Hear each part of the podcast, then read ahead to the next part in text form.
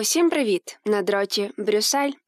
Ви на каналі Політподкаст від політклубу УКУ. Мене звати Христина Українець, і це третій випуск подкасту на дроті Брюссель, який команда Політподкасту робить у партнерстві з медіаплатформою Promote Ukraine. В будь-яких стосунках спершу все ідеально. Ось вона з високими зарплатами, гарними дорогами, якісною медициною. Це Європа. А яка вона, якщо придивитися краще? Ким є сучасна Європа для світу та України? Ключовий гравець світової політики чи згасаюча зірка без колишньої слави та впливу? Епіцентр прогресу з безліччю можливостей для розвитку, чи фактор обмеження національних інтересів? Що два тижні в подкасті на дроті Брюссель ми обговорюємо три найважливіші теми європолітики та шукаємо відповіді на ці питання. Гайда знайомитись із Європою разом. Сьогодні ми поговоримо про боротьбу ЄС з цифровим тероризмом, впровадження вакцинних паспортів в об'єднанні та нові повороти в долі північного потоку. 2 Ну ми до справ.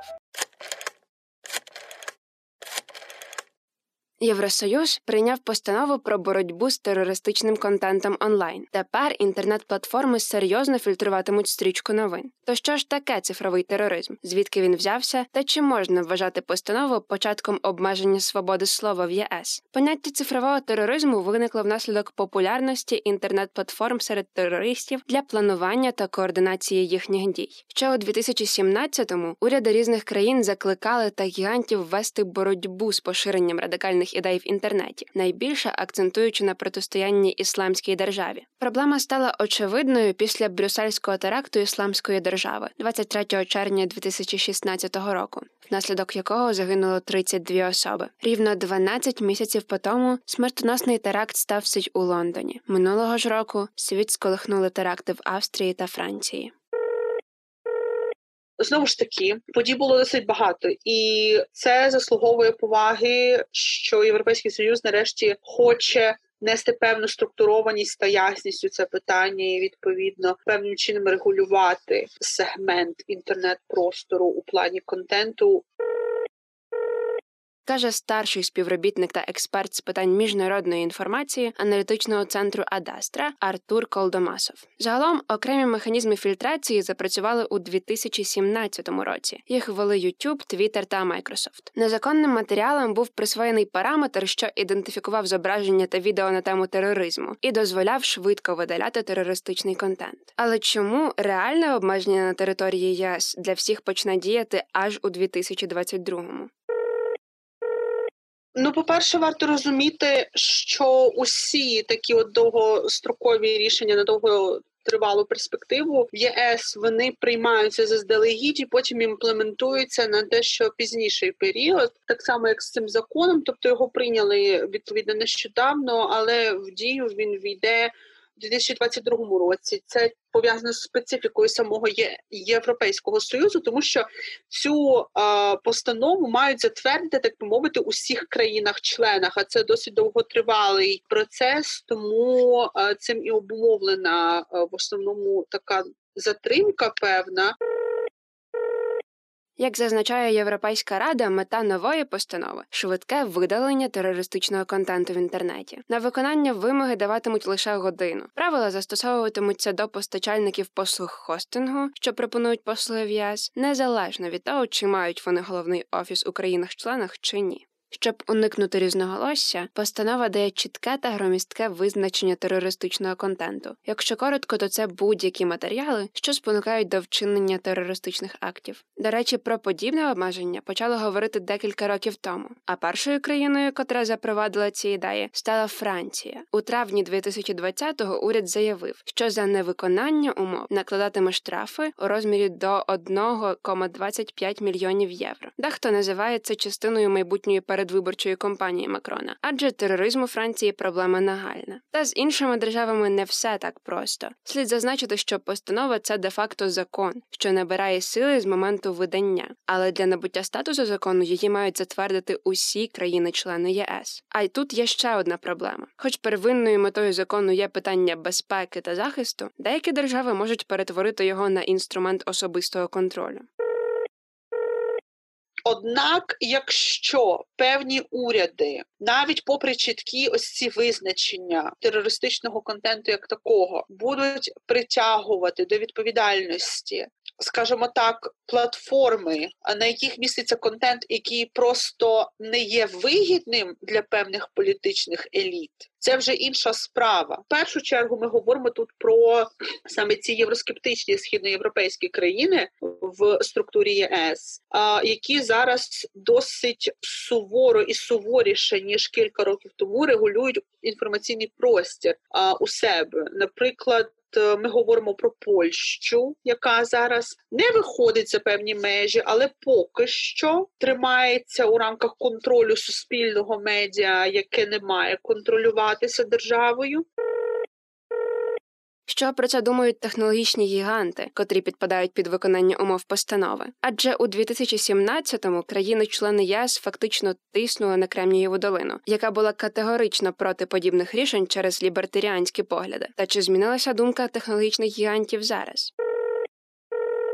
Зрозуміло, що біктек компаніям це може не подобатися. Їм більше я думаю, не подобаються ті директиви, які було зроблено та випущено з огляду на питання конкуренції на ринку. А тут я думаю, що якоїсь особливо бурхливої реакції не буде через те, що це є безпекове питання. Відповідно, уряди завжди ставлять ось безпекові питання вище питань там е, актуальних на ринку е, інформаційних технологій тощо, тому що безпека громадян є пріоритетним завданням. Загалом навколо подібних пропозицій фільтрації контенту точиться багато полеміки. Одні вважають такі рішення ЄС неприпустимими, адже вони обмежують свободу слова в інтернеті. Інші ж трактують їх як необхідні дії задля безпеки.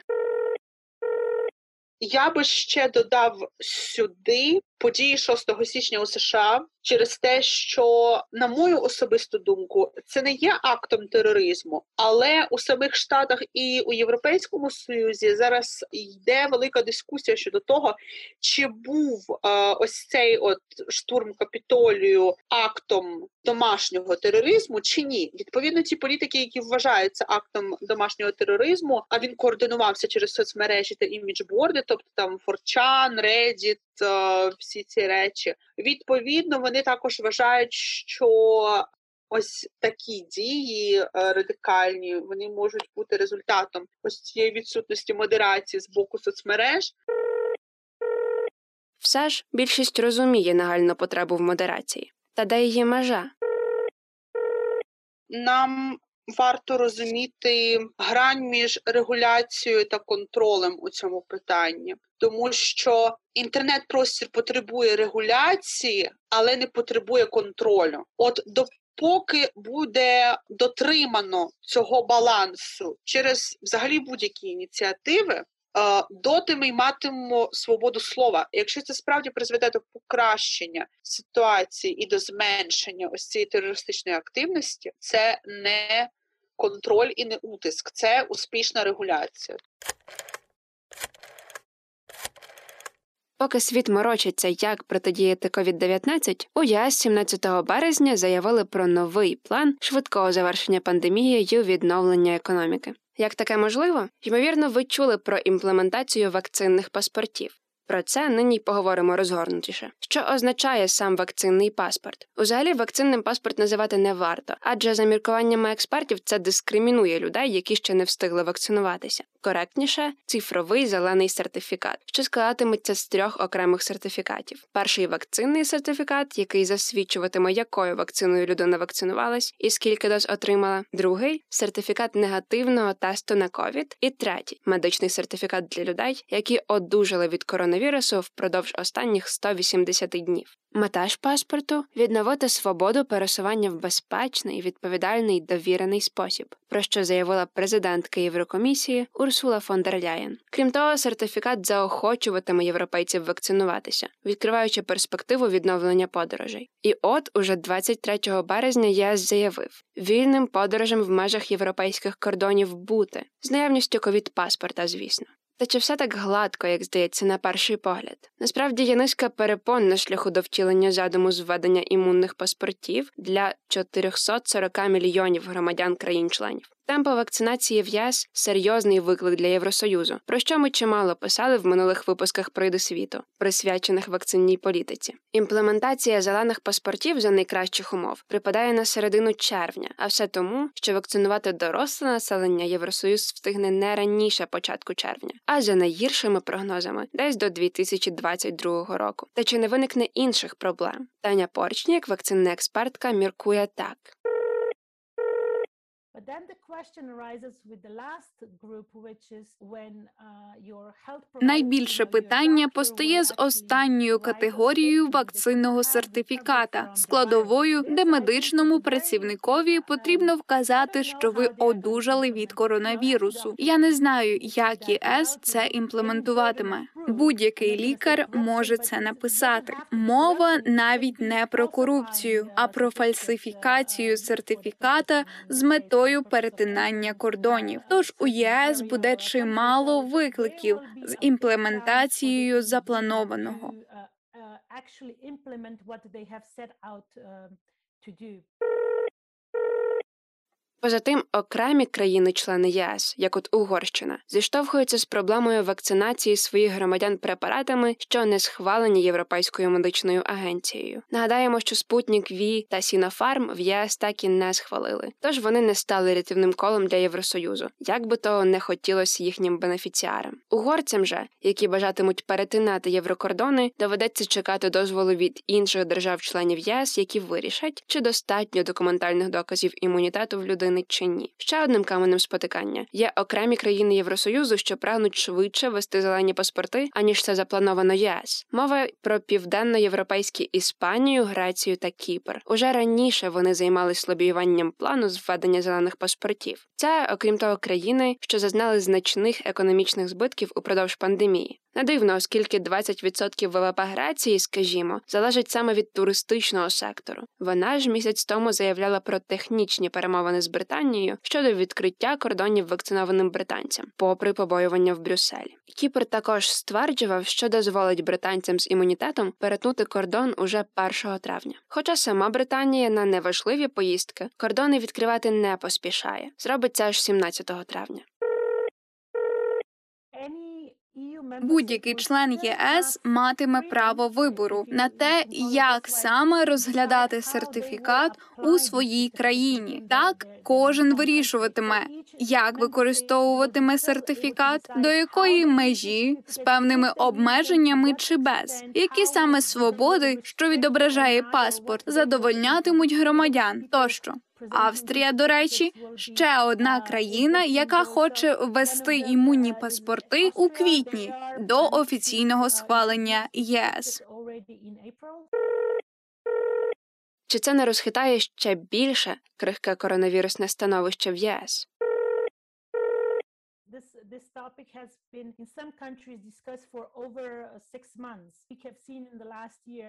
Деякі країни ЄС розглядали це питання аж шість місяців. Ми спостерігали, як торік різні країни по різному давали собі раду з подоланням пандемії. Одні впоралися з цим краще, розсудливіше, інші навпаки. Така ж ситуація нині з імунними паспортами. Одні країни виступлять лідерами, інші пастимуть задніх.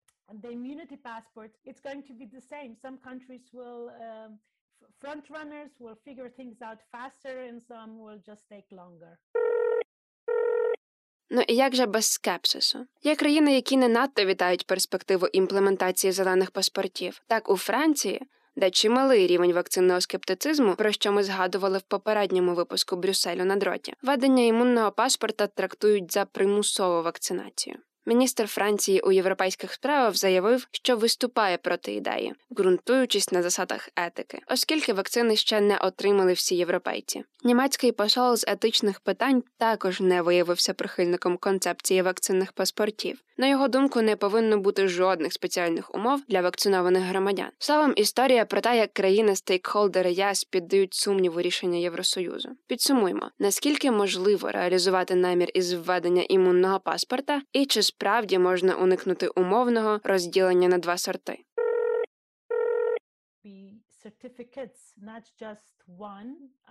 Сертифікати засвідчуватимуть не лише факт вакцинації, а й те, що людина виявилась ковід-негативною чи має імунітет до коронавірусу. З цим підходом ніхто не зазнаватиме дискримінації. Um, uh, Стосовно прогнозів, же ми бачитимемо багато перемовин і договорів між країнами для відновлення свобод людей та економіки. Це як торговельна угода. Країни спільно визнають загальну систему. Тоді ж ми побачимо укладання договору на регіональному або ж світовому рівні, і всі будуть під одним дахом.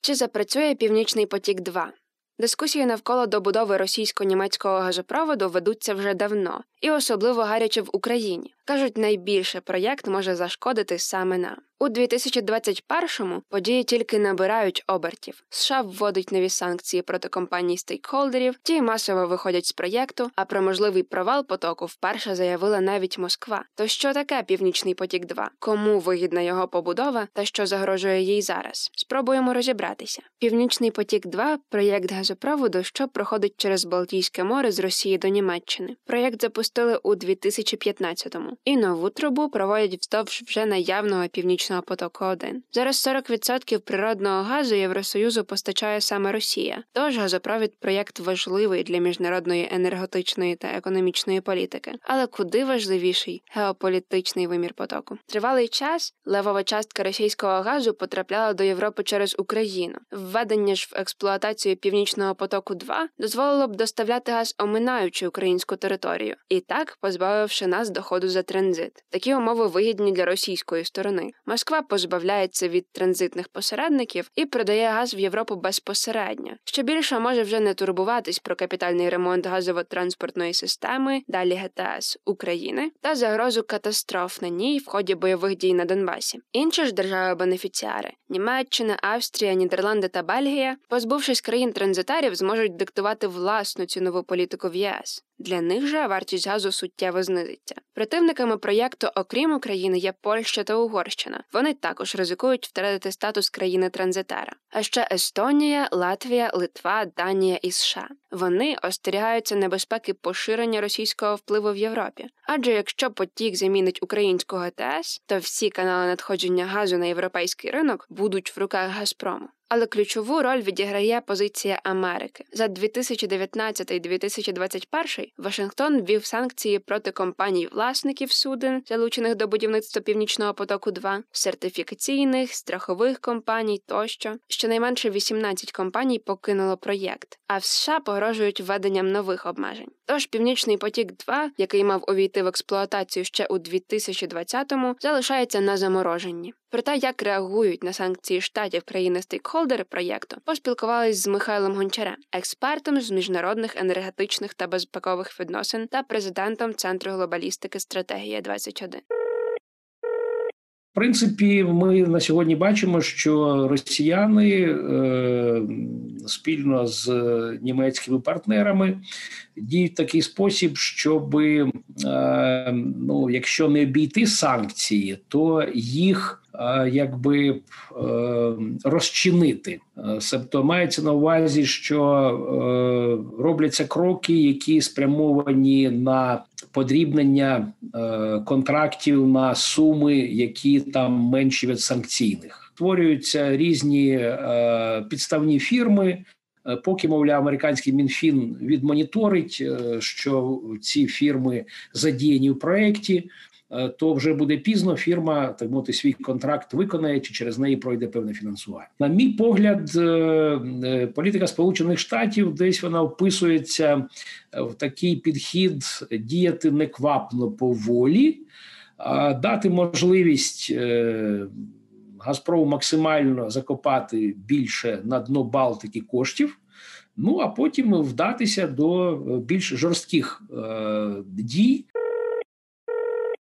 Які ж прогнози щодо майбутнього північного потоку? Чимало залежить від німецької сторони. Німецьке видання Handelsblatt пише про чотири сценарії, які розглядає Берлін щодо потоку. Перший введення правового механізму стоп-крану, що забезпечить перекриття північного потоку, 2 якщо Росія скоротить обсяги газу, що транспортується через Україну.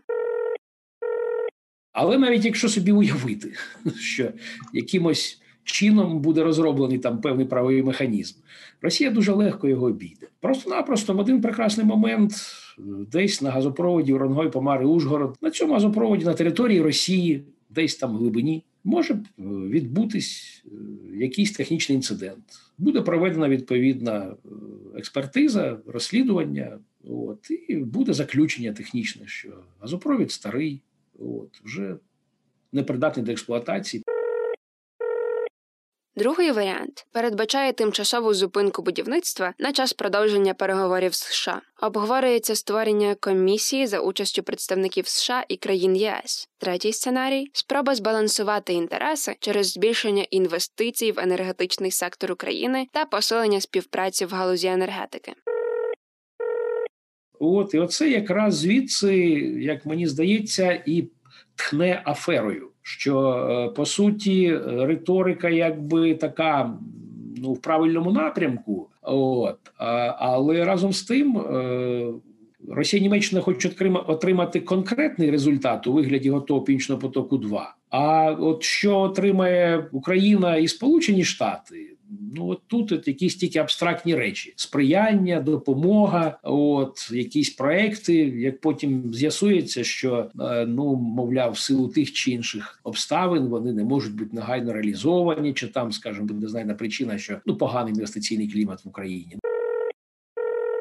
І четвертий радикальний сценарій продовження будівництва попри погрози держав-опонентів і критику проєкту. Прийняття такого рішення неминуче погіршить відносини з США. Так чи інакше, Росія використовувала, використовує і буде використовувати енергоресурси, інфраструктуру їх доставки як зброю. І тут на сам кінець можу хіба що тільки згадати е, слова Гаррі Каспарова в його листі до міністра кордонних справ Німеччини Гайко Мааса позаминулого здається року, коли він сказав, що якби Росія, експортуючи нафту і газ до Європи, експортує корупцію насправді тільки своїми зусиллями ми не зможемо зупинити цей проект. Ключ від його успіху чи не успіху лежить в Вашингтоні, і тому тут так мовити подальше сподівання тільки на ось таку багатосторонню співпрацю у форматі Сполучені Штати, Польща, Україна, країни Балтії.